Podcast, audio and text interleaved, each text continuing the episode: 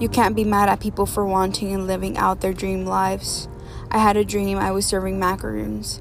I had another dream I was walking to the apartment at night and I was filming like Kian and JC. Kendrick's song Mad City. I know what is leaving because I am vibrating higher.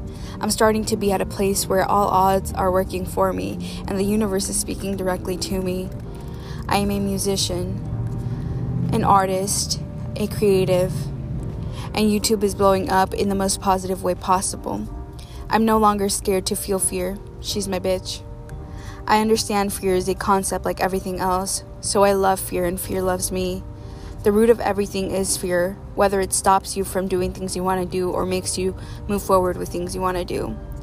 It is fear, and I am achieving and experiencing divinity the way I'm supposed to be doing what I want and am choosing what I deserve and how I deserve to live my life.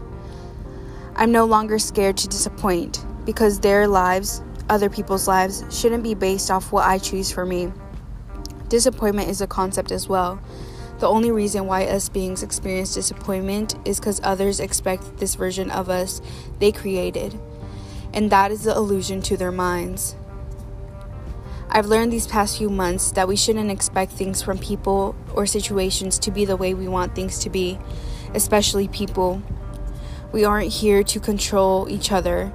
We are here to experience each other for who we are.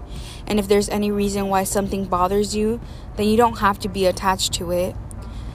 It simply is. And we can move on if we want to. And many of us choose not to because it is what is really stopping us is ourselves because we choose to people please or we choose to please ourselves. Your choice.